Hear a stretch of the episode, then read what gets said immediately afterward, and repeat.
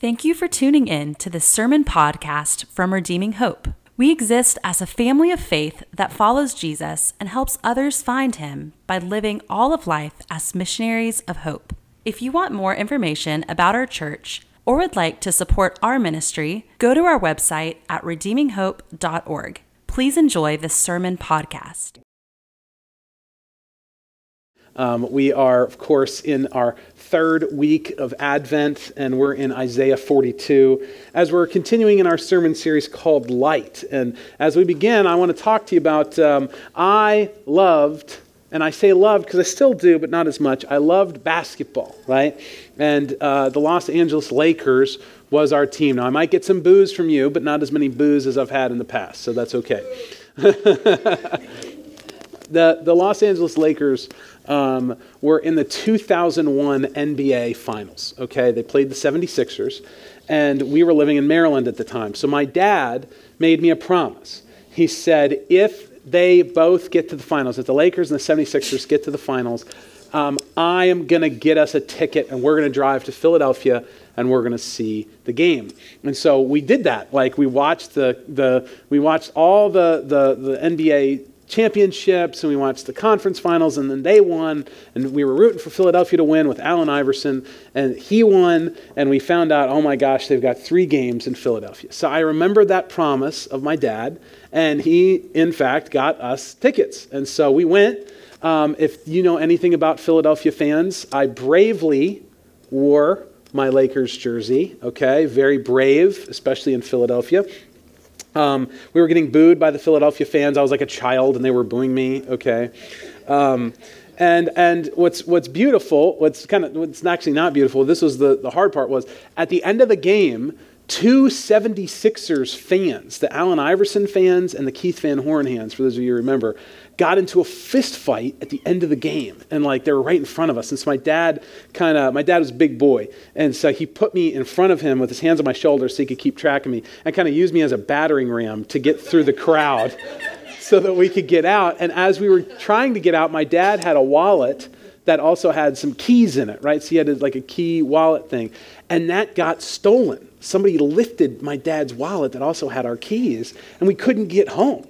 And so at like ten or eleven o'clock at night, this was like before cell phones too, my dad called home, mom borrowed somebody's car without MapQuest or G P S, printed out the directions, and then drove to Philadelphia to get us the spare key so we could drive back. And so we spent hours in the basement of the First Union Arena eating. My dad was playing on his two-way pager. He was playing Brick Breaker on his two-way pager. And I was like looking at magazines and eating out of the vending machine. Um, but, you know, you look back and uh, it was just, it was just actually, it really it gives us a laugh now, but it was kind of stressful then, right? But uh, so, so here's the thing. Um, what in the world, why did I bring this up as on our third week of Advent? Why, what does it have to do with this morning, what we're talking about? See, um, here's the deal.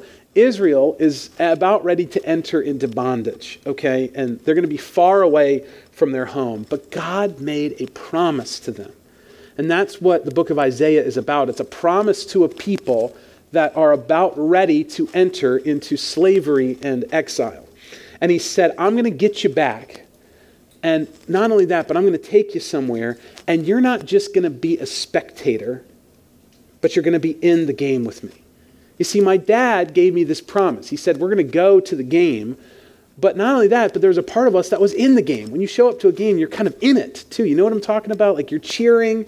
And my dad, my four hundred pound father, jumping up out of his seat. And we're screaming. And the Lakers won the game. And it was just, we're in it, you know?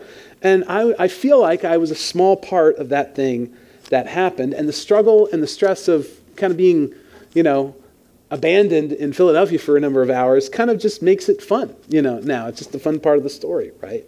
And so what, what God is telling Israel is that someone is coming who is going to make the world right again, and he's going to change us in the process, and then he's going to invite you to participate in making the world right again too. Like, you're not just going to be a spectator, you're going to be in the game. This is part of God's promise for us. And don't we always remember promises?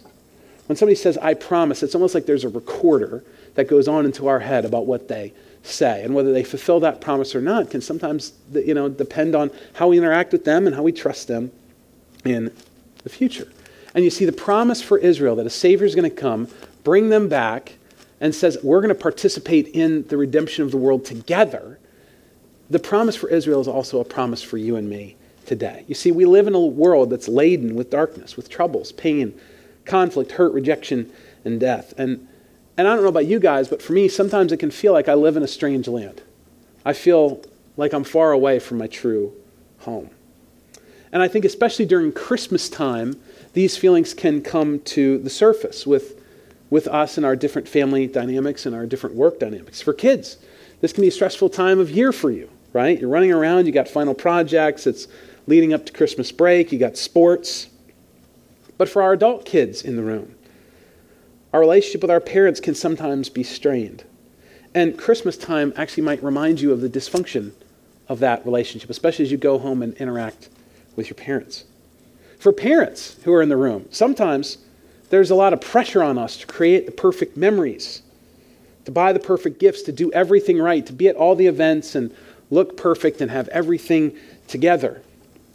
Or maybe it's, I got to get those last couple hours of work in. I got to work, work, work, because I'm not going to see my clients. I've, I've got to do as much as I can before I go on Christmas break. For, for the family, when we think about our broader family dynamic, sometimes being around our family can be more stressful than helpful, right?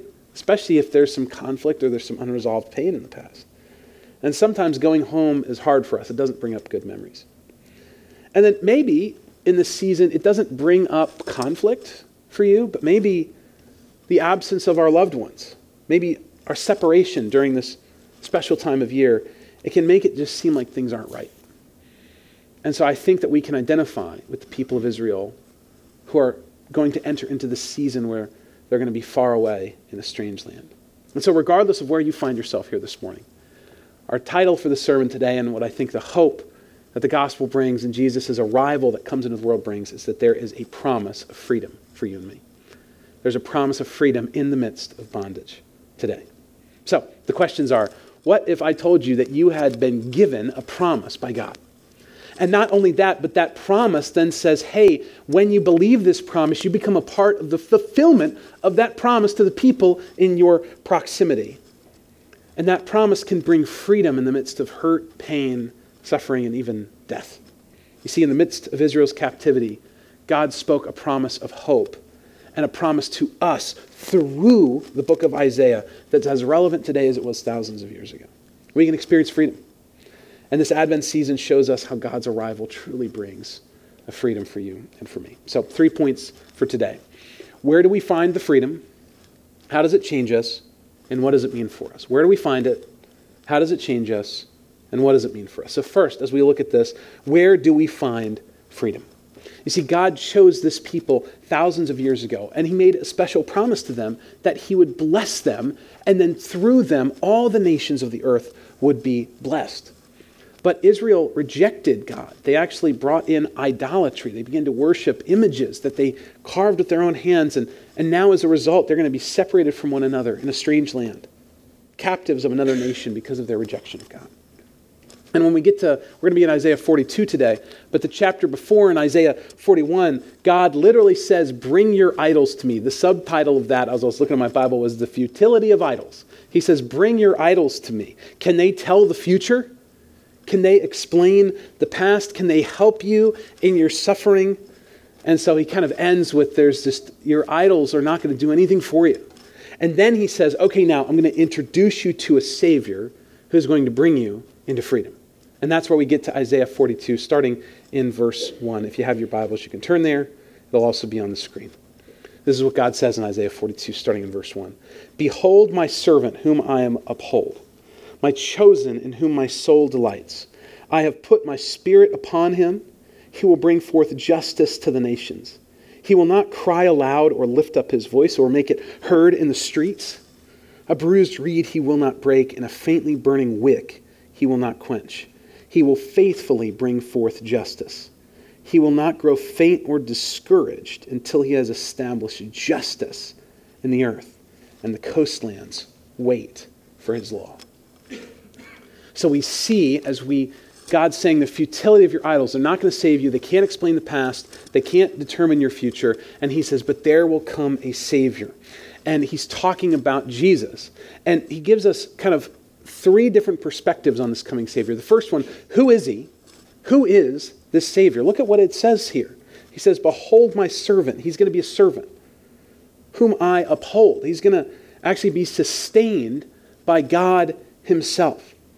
He says, my chosen. This means that this coming Savior is going to be chosen by God. And then it says, in whom my soul delights. This means that God is going to delight in this chosen, sustained, special person, a special servant that God is breaking into the world. And then we see, what is he doing? This chosen, delighted, sustained, sent servant of God has God's Spirit. And what is he going to bring? He's going to bring justice. He's going to set the world right again. Now, when we think about this idea of justice, most often we think about it in the context of sin or brokenness, right? Like we think, okay, there's something happened to me and I want justice for what happened to me, right? That's what we think. It's always in the context of the negative. But remember, justice is a, is a character of God, which means that before there was ever any brokenness in the universe, before God created anything, when it was just God the Father, God the Son, and God the Holy Spirit, the three persons of the Trinity living together, there was justice there. So it can't just mean in relation to brokenness. What does it mean? It means that everything that God does is right. It's positioned correctly. And so when he's talking about that Jesus is bringing justice, he's not just going to solve sin, but he's going to set, he's going to bend the world straight again. He's going to set it right again, because that is the nature, that is the character of God. What he does is straight. What he does have a, has a plumb line that never moves. What God does is always in right order. And when he brings his justice, a synonymous word to that is righteousness or rightness. And so when you think about the word justice here, he's setting the world right again. He's bending it back to how it was originally supposed to be. Now, when we think about justice, I don't know about you, but I think about Jesus coming with a sword and defeating his enemies, the right arm of God, bringing justice into the world. That's what I think of, right? I think of like this Viking that's coming in. I'm going to set it right again, right? That's what Jesus is doing. But then we see how he's going to set the world right again. How is he going to bring justice? Look at what it says. It says he will not cry aloud or lift up his voice. That's not what I think. I think of Jesus having a war cry when he comes in to set the world right again. It says he's not going to cry aloud or lift his voice or make it heard in the street. And then this is what it says. A bruised reed he will not break, and a faintly burning wick he will not quench. But then to remind us of his goal, that he's not a wimp, he's not a weenie, says he will faithfully bring forth justice. So he's saying, hey, wait a minute, this, we're still going to do this, but he's going to do it in a way that is not how you and I would choose to do it. You see, what this means is that God is not going to be dismissive. This Savior is not going to be dismissive of the things that seem useless or beyond repair. Think about a reed. It's just like a tall blade of grass, right? And it's bruised, it's bent, it's cracked. Just the faint little brush up against it will break it. Think about a candle that's burning and going down and down and down, almost out. And if he walks past it, whew, it goes out. That is how gentle the Savior is going to be to you and me. That's the character, that's the nature of this Savior, that he cares for the things that are seemingly lost, that seem useless or beyond repair. And implied in this is not just that he cares for them, but he has the power to heal them. He has the power to mend the broken reed. He has the power to fan into flame the flickering candle that he can heal. So he brings justice, but he brings it gently. He brings it restoratively. My friends, this is of course pointing to the person and the work of Jesus, because this is quoted in the New Testament. This is quoted in Matthew, relating directly to Jesus and his healing ministry. Look at me at Matthew chapter twelve, starting in verse fourteen. It says these words, "But the Pharisees went out and conspired against him how to destroy him. Jesus, aware of this, withdrew from there, and many followed him, and he healed them all." This was to fulfill what was spoken by the prophet Isaiah. Behold, my servant whom I have chosen and beloved, with whom my soul is well pleased. I will put my spirit upon him, and he will proclaim justice to the Gentiles. He will not quarrel or cry aloud, nor will anyone hear his voice in the streets. A bruised reed he will not break, and a smoldering wick he will not quench, until he brings justice to victory. And in his name the Gentiles will hope. We see that the healing character of Jesus is what fulfills this prophecy, which means that we read the Old Testament in light of what the New Testament says about it, that this is referencing the coming Savior. It's referencing his healing. It's referencing his care for his people. He brings justice to victory. He brings freedom, but it's restorative, not retributive. He's a healing God. And that's where we get to, well, how, what does this mean for you and me as we enter into this season, his arrival into the world to bring freedom? Well, my friends, to my kids, and to my adult kids especially, this means that he can heal your broken relationships with your parents. He can heal your broken relationships with your family. He can sustain you. For my parents, he can heal the misplaced, unrealistic expectations of our culture to perform, to be perfect, to be the best. He can heal the unrealistic expectations of your job and your work, to work, work, work, right up until the last second. For our family, my friends, as we look at our broader family, God can heal brokenness. This is what he's here for. This is what he does. He can heal the brokenness that exists with our family. He has the power to do that. And when it relates to death, his arrival and Jesus' resurrection from the dead, and his physical bodily resurrection, it shows us that even death cannot separate us from God's love, and that he can and will use the absence of our loved ones in ways that we can never fully understand. Like, God can redeem it. He can use it. Well, how can this God heal? How can he do it? Where is the power? Well, the next verse in Isaiah reminds us of who he is. Look with me at verse five, where it says, "Thus says God." So he says, I'm going to heal. I'm going to not extinguish the, the faintly burning candle. I'm not going to break the bruised reed. He says, "Thus says God the Lord, who created the universe, who created the heavens and stretched them out, who spread out the earth and what comes from it, who gives breath to the people on it and spirit to those who walk in it." My friends, this is the promise of God for you. This is the hope of the freedom that Advent brings, that the Creator, that the Sustainer of the universe, he enters into our story and into our world to save us, to bring healing, to bring freedom. He doesn't stop. He's not hindered. He is absolutely relentless. He restores the broken. He strengthens the weak. He sustains the struggling. He remembers the forgotten. He restores the fallen. He cares for us, and he cares for you. He loves you.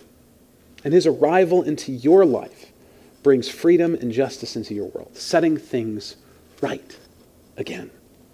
And he promises to save you, and he does it. He fulfills his promises because he is God. You see, Jesus' arrival into our world is where we find freedom. So, that's our first point. Second point, how does this freedom then change us? So we've looked at what God does for us in the person and in the work of Jesus, but we see that his actions then change us in foundational ways. Look with me at verse six of Isaiah forty-two. "I am the Lord. I have called you in righteousness. I will take you by the hand and keep you. I will give you as a covenant for the people, a light for the nations, to open the eyes that are blind, to bring out the prisoners from the dungeon, from the prison, those who sit in darkness." Now, look at what he does here. You change who he's talking about. You see, he started by saying, this is this promised Savior. This is how he's going to come. He's going to come in justice. He's going to come gently and healing and restorative. But then, he then turns to his people, right? You see, he talks about you. I've called you in righteousness. He then turns to his people, Israel. Now, put it back in context. What did we say at the beginning? Israel is going into slavery, to Babylon. Like, it is coming. It is being foretold. It's already beginning to happen in the northern kingdom. They're going to go as refugees, as political prisoners, and as slaves.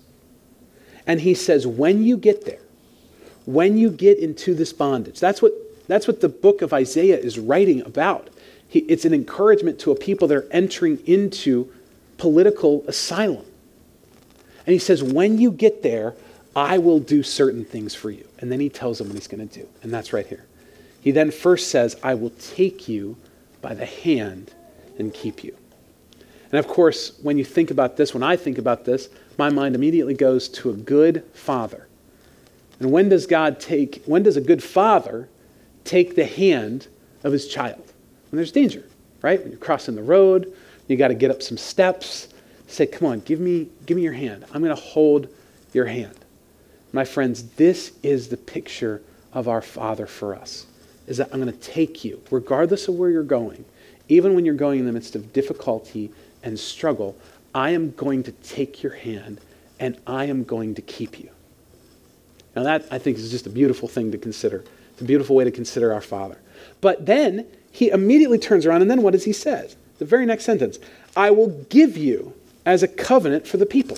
Wait a minute. So he says, I'm going to hold your hand, I'm going to keep you, but then I'm going to give you away. So he's saying, wait a minute, hold on. What is he, what is he talking about here? I will give you for the people. Who is the people that God says, I'm going to give you as a gift to? He says, I'm going to give you as a gift for who? My friends, this is, this is the Babylonians. These are the people that were going to take them into slavery. These are the very people that were going to cause suffering in their life. He says, I am going to give you as a gift to the people in your proximity. And what does that mean for you and me today? This means that God has saved you and me. He's brought us back into his kingdom so that we can be a blessing and a gift to the people in our proximity. This is our family, this is our friends, this is our neighbors, this is our coworkers. He says, doesn't matter how they even treat you, I want to give you away as a gift. And what does he say? He says, I will give you as a covenant for the people. What does that mean? Well, we say this every, every Sunday at, at communion. Covenant means promise. See, God is giving you as a promise of his character to the people in your proximity. So as we model the joy, as we model the grace, as we model the freedom of Jesus, as he saves us, as he brings us into his kingdom, as he brings us into his way of living, into his mind, into his thinking, into his heart, as, as we model that to others around us, that we are modeling the promise of God for others around us. So he says the promise just isn't for you, but then you join me and others participating in this promise too. And then he says these things, a light for the nations. What does it mean to be a light for the nations? Three things, to open the eyes that are blind.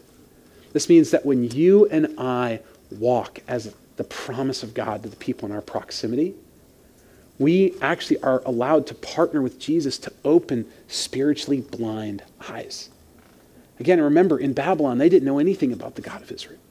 And they're going to go and they're spend hundreds of years there. And they're going to see the faithfulness of Israel over and over and over again. And my friends, if you feel like you're living in a strange world, we are. If this Advent season comes up and it doesn't feel right, because it's not, because this is not how God created the world. This is not ultimately going to be how our home is going to look. God's going to restore. He's going to restore everything that is broken. And you and I can live as a promise of that to the people in our proximity as missionaries. To open the eyes that are blind, freedom from spiritual blindness, to bring out prisoners from the dungeon. That's freedom from spiritual oppression. My friends, when people are so weighted down with anger, hurt, pain, when they're weighed down with shame and guilt and bitterness, my friends, that is oppression. And what does Jesus come? Jesus comes and brings freedom. And so this is what it means, is that his arrival into the world and our participation with his Spirit means that we can be an agent of freedom for others around us. And it says, from the prison, those who sit in darkness. My friends, Jesus has brought us into his kingdom, into the kingdom of the beloved Son of God. And that is opposed to the kingdom of darkness. That means that we can enter as lights into the world around us as we deeply believe his promises for us and then live and model that for the people in our proximity. And what does God do? God saves them in the midst of their bondage. He does not change their external circumstances, does he? They still go to Babylon. They still spend hundreds of years away from their home. They still suffer. But he gives them a purpose in their suffering and their pain and their difficulty. He ultimately saves them. He brings them back into their land. So what does this mean for us in twenty twenty-three? Well, kids, this means this gives us a lot of freedom. This means that your relationship with your parents might not be completely changed or restored. Like, reconciliation takes two to tango, right? You can forgive. That's a commandment of God to all Christians, to forgive as we have been forgiven. But restoration of relationship, full reconciliation, it takes two willing parties, and, and you might actually not have that in your family, with your parents or with your broader family. But God says that God can be a good dad to you, who can take you by the hand and lead you in the midst of conflict and difficulty with your parents or with your family. Parents, you might still depre- feel the pressure around you to perform. Professionals, you still might feel the pressure around you to make work your number one priority in your life. But what does this mean? God gives you the peace to live free from what other people say about you. He gives you the peace to live free, to say, this is not going to dictate or determine how I live my life, how I lead my family. And even in death, when our loved ones die, we can rest assured that God does not waste their absence. Rather, he redeems it. He does not waste our pain that we feel, but God uses it and God redeems it. So our privilege of being brought back to God and brought into freedom, my friends, is now our mission. It's universal. It's for the world, and we are a living promise of God's faithfulness and love to the world around us. We are called to be a covenant promise, a light, inviting people out of the brokenness with us, and we can't do this on our own. Because that's the whole point of the first section. In Isaiah, God said, I will send someone who will save you, who will give you the freedom to empower you to fulfill these commandments, to restore his people. That's the Messiah. That's Jesus. And we are given away to the people in our proximity. What? Empowered by a Savior who has already freed us. I don't know if you've heard the phrase. I, gr- I heard this phrase growing up um, uh, about talking about evangelism. It says, I'm just one beggar telling another beggar where to find bread. Have you ever heard that term before? I think it's a good term. Not trying to knock the term. But I also maybe want to reimagine that idea, is that actually in Christ, I'm no longer a beggar. In Christ, I'm a son. In Christ, I'm a daughter. In Christ, I'm sitting at his table, not eating the table scraps. I am eating the full abundance of all of who he is. And I have a plate in front of me that God is loading up. And because I am so full of him, because I'm so filled and I'm so joyful at being at my Father's table, at being his son, at being his daughter, that I pick up this giant plate of food and I can't help but walk outside and says, come get it.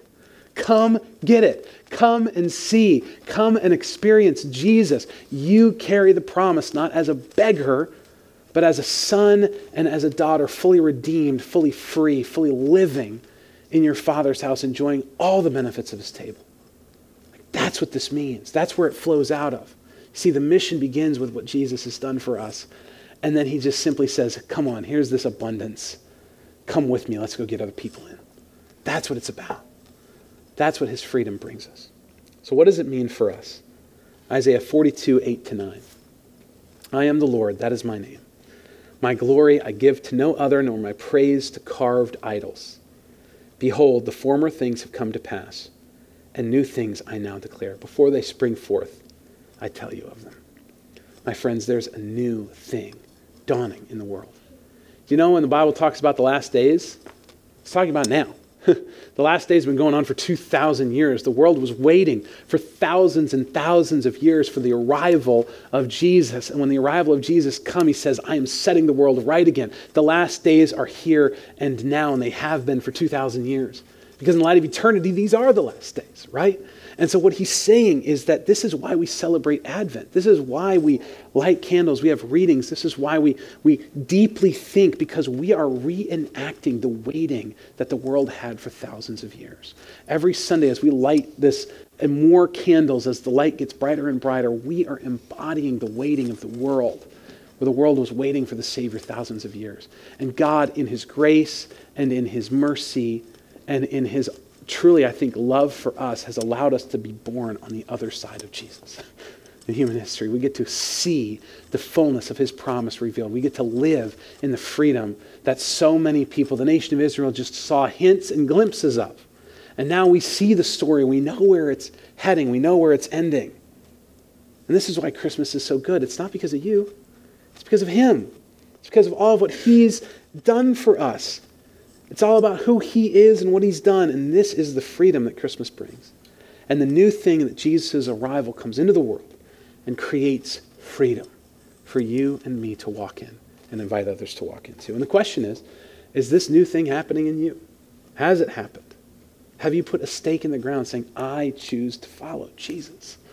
I repent, I believe, I believe that he is my Savior. I believe that he is my friend and my freer of my chains. Do you want to be there? Do you want your friends to be there? Then pray for them. Believe, repent, and believe this news.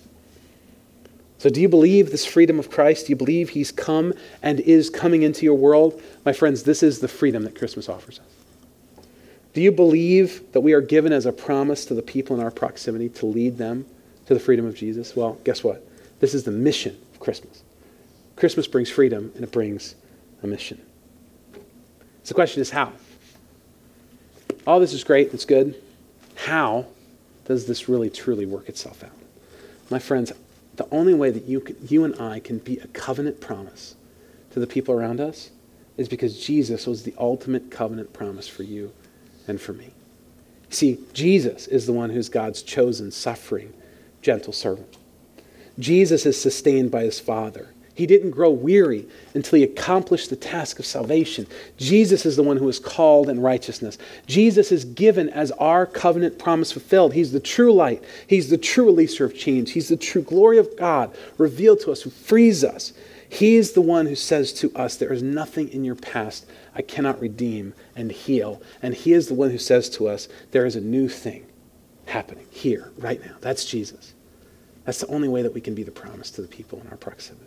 And now, in Christ, everything that is true of Jesus is true of you and me. Everything that's true of Jesus is true of you and me. God chose Jesus. What does he do? He chooses you. God sustains Jesus. What does he do? He sustains you. God delights in Jesus, even in the depths of your sin and brokenness. God delights in you because he sees who you're going to be one day. And he's delighting in that. God put his Spirit on Jesus. He puts his Spirit on you and me. God entered as the light of the world in the person of Jesus. He puts his light in you. God frees us by the work of Jesus. He allows us to work alongside of him to invite others. God resurrects Jesus. He resurrects you and me too. Spiritually now, and one day ultimately physically when he restores the world. What does this mean for us? My friends, God has saved us and freed us so completely that everything that is true of Jesus is true of you and true of me. And so when you think about the season of Advent, when you think about the promises of God, let this promise touch your heart that he is giving you his freedom. And he's inviting you to share that with the people around you. And there is no pain, there is no brokenness, there is no death, there is no conflict that he cannot redeem, whether all, through ultimate reconciliation, well, you'll see it in this life, or even in the midst of it, he will redeem you in the process. Why? Because his Spirit resides in us and he's bringing his freedom this Advent season. And so all of this is possible because of the work of Jesus on the cross. Thank you for listening. We gather every Sunday at the Clarksville area Y M C A. For more information, please go to our website at redeeming hope dot org.